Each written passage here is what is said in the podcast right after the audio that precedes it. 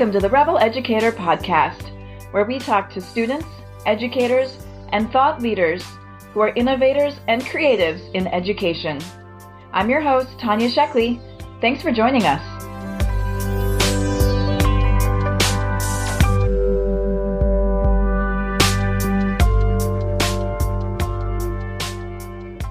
Hi, everyone. I'm here today with Jill Ackers Clayton. Jill is the Senior Learning Director at Fielding International and is also a project consultant with Teach Thought. Since 2004, her work has focused on educational programming design. In 2013, she founded a Spanish immersion dual language project based learning grade school. And in 2017, she authored an early childhood project based learning book based on the experiences from that school. Her drive to ensure all learners thrive leads her to her current position at Fielding International. So, hi, Jill. Thank you so much for being here. Thank you for having me. You've had the rare position of founding a school and working with curriculum and also working with the environments within school. And you work with designing spaces and designing experiences. So I'd love to hear your take on how those things intermingle and connecting environment with experience. Absolutely. Um, yeah, I was given, it was an amazing experience um, to get to design a project based learning school focused on Spanish immersion and dual language. And so, really thinking about how that experiential and student agency piece that we garner from project based learning really supports language acquisition. And so it was really important for me that my daughters spoke two languages. And so I was able to spend a year studying schools and um, schools in Canada, schools in Russia and China, and language acquisition schools. And so, being a consultant for PBL Works and um, starting in a PBL school, that was to me the only way that you could really build the cognitive skill sets that really transferred that learning to long term memory. And then, when I was able to um, join Fielding International, as one of their senior learning designers, really bringing together how the built environment and how that project based learning experience impact each other. Knowing that your built environment really helps shape who you are cognitively and that learning experience. And so, really thinking about how we create spaces that foster that agency, that foster all of the learning modalities that are housed inside project based learning. And so because project based learning is still it's not um, that discovery education experience like oh go you know find something that interests you today and see where it takes you. There's something to be said for that and that's really how we build passions. But pbl is also intentional and explicit around content. And so how do we design spaces that really foster the kinds of experiences like small group learning, um, whole group sessions, and when you need to have multiple spaces to support multiple activities that are happening during PBL. Because the initial launch of a project, you can use an entire classroom space. But when kids go into information gathering. They can do research in a commons area, in a small group, they can do research outside. But when they start prototyping, you also want to have a space that allows them to spread out, has materials if they're doing 3D prototyping.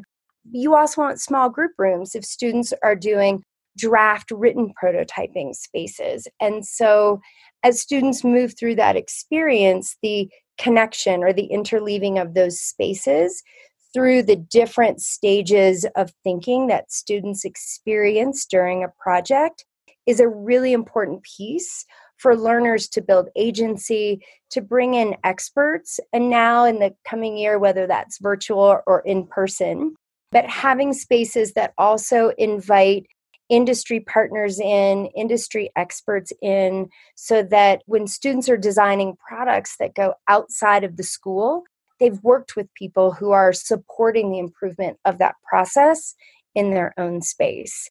And so I think when we talk about designing physical spaces in the built environment, they need to match the kind of learning experiences that we know support students in their ability to demonstrate what they know and what they can do around authentic learning experiences.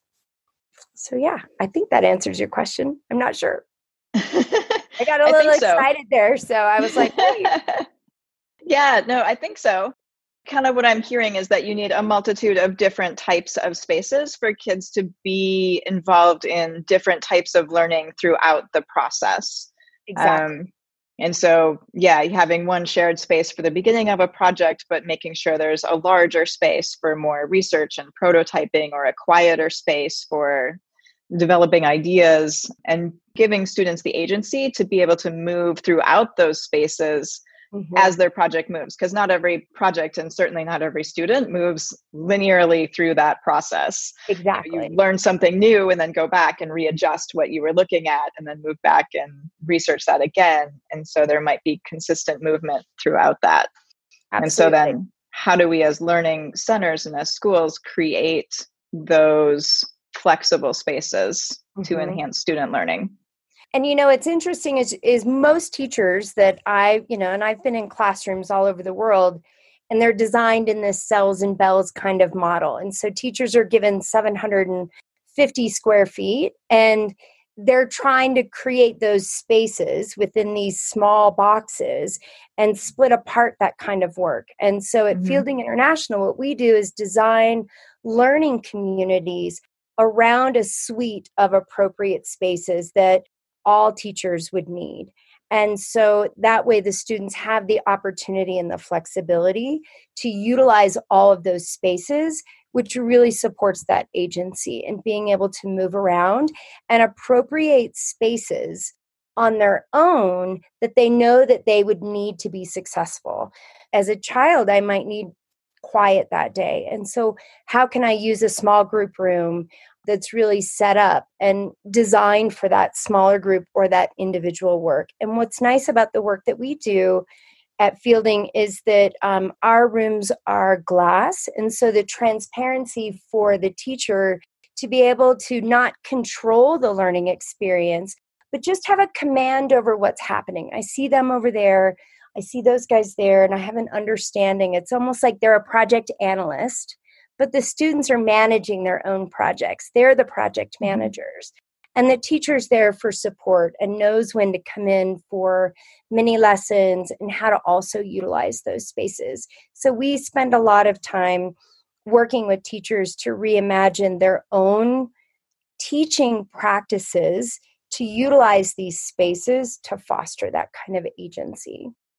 That's interesting because it's something that I've talked with several other people about is how do we how do we work with teachers to change that mindset and that thought of having one room and one space and kind of the sage on the stage type of model versus into a learning facilitator or a learning coach or a learning engineer or you know one of these other words where they are like you said kind of having their thumb on what's happening and they can see everyone and how they're working but then able to step in and provide resources and provide direction and provide some coaching when you know when necessary mm-hmm. and that's it's a real shift in mm-hmm.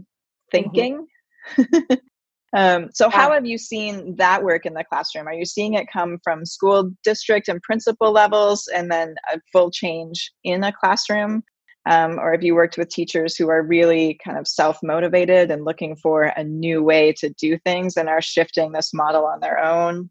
Well, I think you've hit the whole gamut. You know, we get all of that. We get um, teachers who are individually and organically motivated because that's their um, value system around learning. And so they really want to dig deeper into that. And then you find teachers who, you know, for them, the sage on the stage has been their pipeline experience K through 12, their college experience, their classroom experience. So for those teachers, you know, really taking that mindset is a big paradigm shift for them.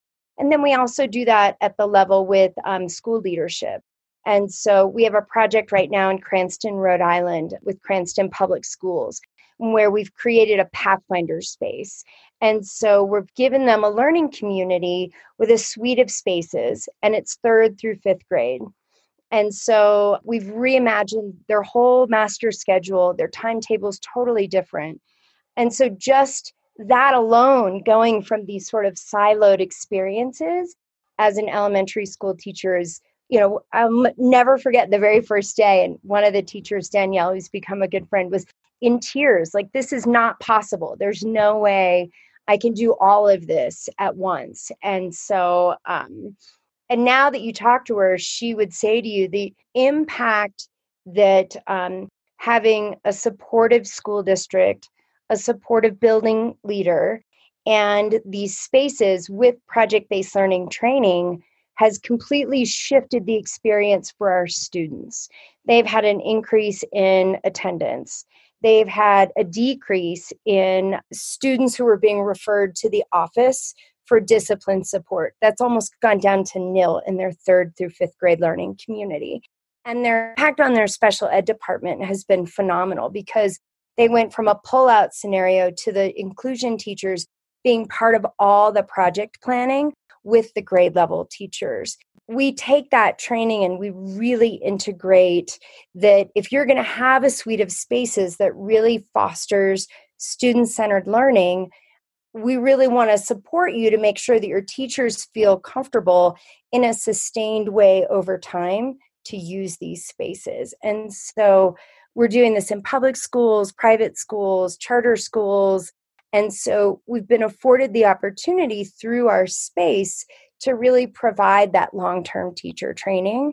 And that's made a big difference. So we do um, master schedules, project based learning, designing authentic learning experiences, how to partner with um, your community and your industry experts so that they don't come in and just think that they're doing career fair, but they're truly giving students growth producing feedback.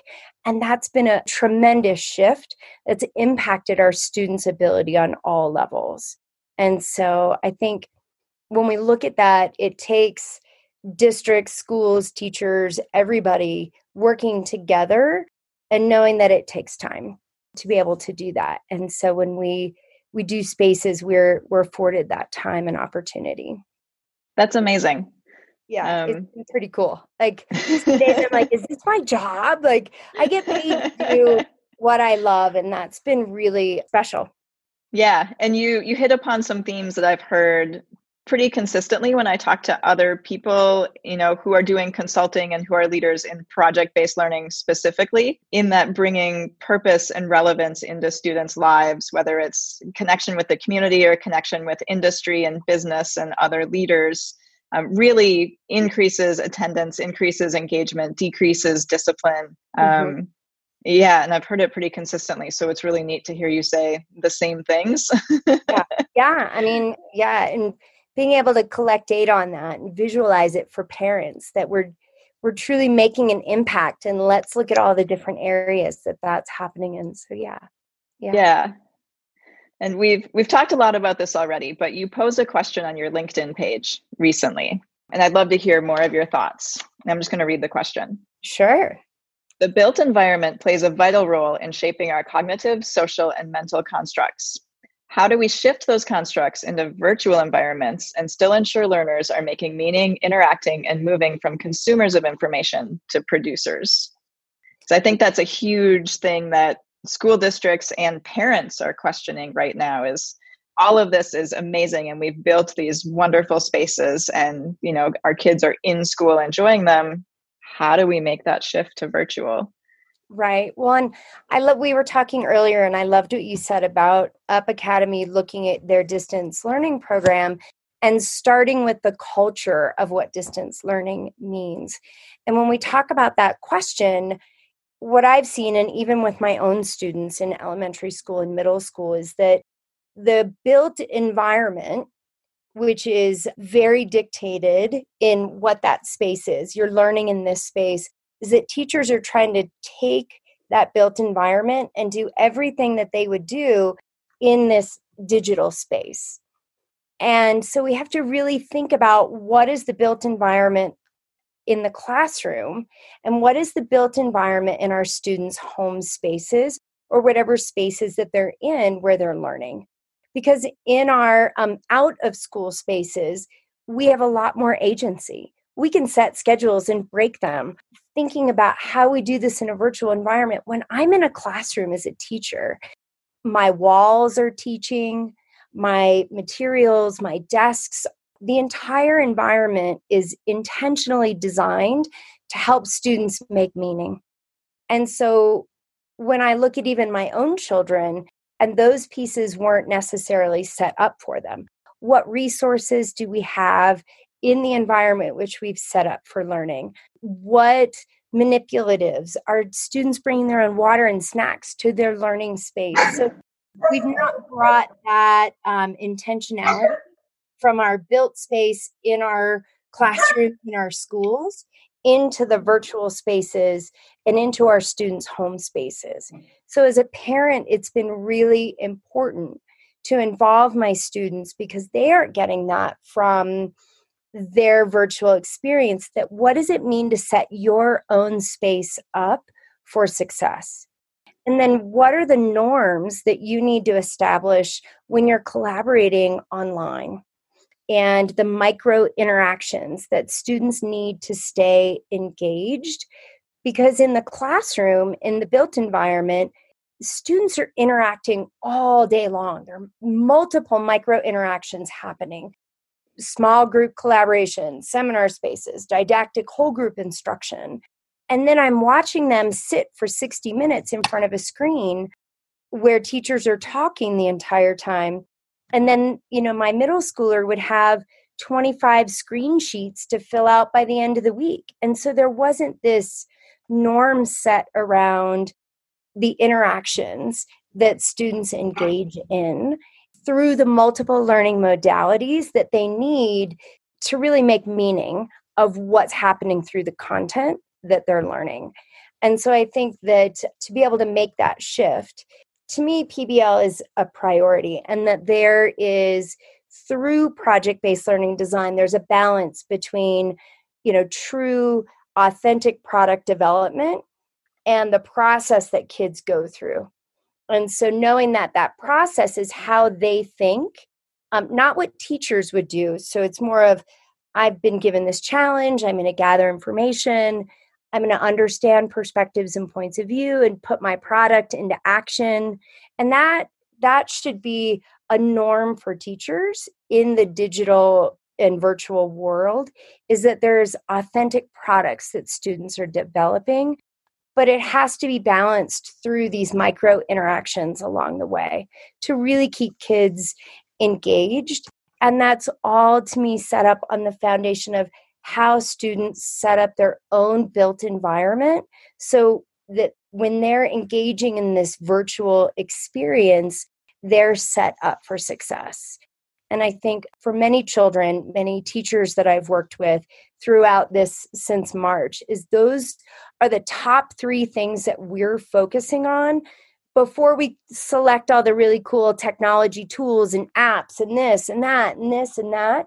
If we don't have those three foundational pieces, it's really hard for us to transfer the built environment experience that supports kids' cognitive and social development into that virtual experience. So I think those are the three priorities that we as parents and educators and um, anyone who supports a child in the learning process virtually really needs to focus on. And those three priorities that you're seeing are creating the environment within the home. Yep. Um, building a space for the interactions and micro interactions for the students, even in a virtual environment. Absolutely. Um, and what did you see as the third piece of that? Really, that agentic production.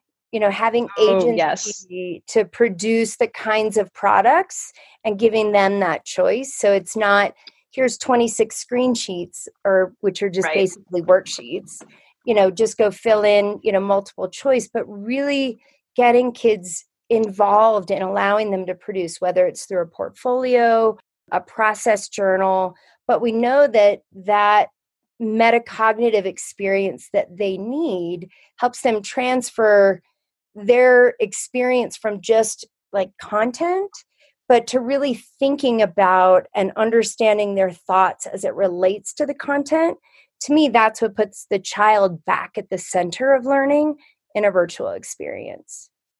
Yeah and i think we're in a really unique point in time to really be able to capitalize on students' home environments and the fact that they're not continually, most of them are not continually watched by a parent because parents are working and, and focusing on other things. And they're right. not continually watched by a teacher um, because the teacher's not there. And so as our distance learning program, we do a lot of our project based learning educator led. And so the teacher's there and she's on the screen and she's kind of parsing through the next pieces of the project and providing direction and answering questions. But still, the student is in their own space. And it's a really unique experience for a lot of students to be able to have that agency and do what they want to do and follow their own thought process and interest line where I know, especially here in Silicon Valley, a lot of students just don't have the time to do that on a normal basis. They're very directed, very place to place, spot to spot, here to there. Right. Everything's directed by an adult who's trying to teach them a thing, you know, whether yeah. it's in school or whether it's in soccer practice or whether it's language class or, you know, it's all right. very structured. And now suddenly we have this opportunity to give students a project or a concept or a thing to work on and they have this time and space to do it which i think is really magical but to be able i think what's challenging is we design pbl from the teacher perspective it's about driving questions uh, formative assessments you know um, reflection and but that's not the kind of language that a problem solver uses. And so the work that we've been doing um, really deeply for example in rye new york and cranston um, hilton head south carolina in kazan russia in uh, barcelona spain is that we're taking those pbl environments and student-centered environments and we're saying the design should be led through the student experience. So we want our students to be able to say, you know, here was my challenge and this was my purpose. So I went out and I gathered information, I built this prototype, and I got feedback from experts who helped me move forward. And then I really took that prototype and I thought about the perspectives and points of view of my audience. And then I garnered more feedback and then I put my product into action and I thought about the consequences, which is an area that most projects don't get to. And then I delivered my final product. And so in the home environment, and really going from you know where in the classroom a teacher helps through that visual experience okay here's where you are right now where are you going next and helping that how do we allow students to visualize in their own digital and virtual space so teachers can see it but in their own physical environment. So they can sort of map their own progress and i think that that really is supporting the process that we're seeing when we talk about all three of those being the foundation. Yeah self-assessment is definitely a big part of it um, through prototyping and through you know trying and brainstorming and researching and how do we how do we move not only from self assessment to kind of into self planning and building those executive functioning skills for students? So they they have their purpose they have their challenge they have their goal and they can also sort of plan out that project with right. some direction. It, the five stages of finding a solution are really about the the learner's experience. So things like how often do we in our own real project go okay i'm going to self assess myself right now. And so, how do we start to differentiate between the sort of teacher language that we would use and then the actual problem solving language that students would use? Mm-hmm. And I think that there's a big difference. And when students can start to articulate, you know, this is where I am in my own problem solving experience, we can get metacognitive around, like, oh my goodness, you're a self planner. Or like, hey, you know what? You really thought about and kind of, you know, tested yourself on that and to see where you grew. And, and so, how do we keep some of that in student language and not always this teacher speak that um, is more about planning and instructional design? When we ask students to learn in a more self directed way, we have to be thoughtful and cognizant about how problem solvers self direct versus how teachers plan mm-hmm. instruction. Mm-hmm. Yeah, absolutely. It's it's a big shift and it's a big difference. And looking at students being at home and you're you're an educator and a parent. Mm-hmm. Um, what advice do you have for parents right now as they're trying to support their children through this time, or if they're worried about their child falling behind? What what tips and tricks can you share with parents? I think, um, and I can say it from my own um, experience, definitely. You know, my two are on the other side of the door and it's summer break and they've been outside building a fort all morning in the rain and they're wet and they're cold and they're trying to warm up. Is, you know, how do we set up our space that um, students have what they need but they can ask questions at the same time and seek support. Um, even having hand signals, you know, we have hand signals for I'm in the middle of a call, it's being recorded, so they know that they should go out right away. And so I, I think that again, it goes back to those three things as a parent or a guardian. How do I set up my students or my learners or my children for success in a physical space so that if they need a resource, they know where to find it? And then I think for us, we spent a lot of time this spring that there was a transition in our home from a work and learn environment to a family environment. And so we put away our materials, we cleaned up our space, and then we transitioned from that. And so we know that there's a differentiation between family time and that work and learn time because as someone, you know, I'm on calls all day long with teachers around the world. So my work environment also has to be set up for success. So, really, how do we co create that? And my children and I spent a lot of time co creating that environment to be successful, especially when the middle schooler and the elementary schooler decided that they weren't able to get along. And so, how do we also set up spaces in our house for when our children need individual time where they can work with their siblings. And so I think that those are some of the things that we did that helped create a really successful environment as we went through the transition from being in the built environment into this distance learning experience. Yeah, that's great advice. And in a lot of ways, brings us back full circle as you're talking about creating spaces in your home for group learning and small group learning and individual learning and your kids and your students having the place you know the places that they need for the point they are is kind of where we started with talking about the school environment as well and developing different areas for learning depending on what parts of the project they were on and what they were feeling like that day so yeah it, it I, I really appreciate your time. Um, thank you for sharing all of your thoughts on environment on relationships on building learning and on project-based learning. Um, you are a wealth of knowledge and i appreciate you sharing it with us. Thank you. It's been a pleasure. Thank you for having me. Thank you for listening to the rebel educator podcast. To learn more about us visit rebeleducator.com where you can learn about our professional development opportunities for educators and students and see our project library. If you're in the San Francisco Bay Area, check out our progressive, inclusive elementary school, Up Academy, at upacademysf.com. We'd like to say a special thank you to Atmosphere for use of their audio track, Miho. Thanks again for joining us, and we wish you well no matter where your educational journey may lead.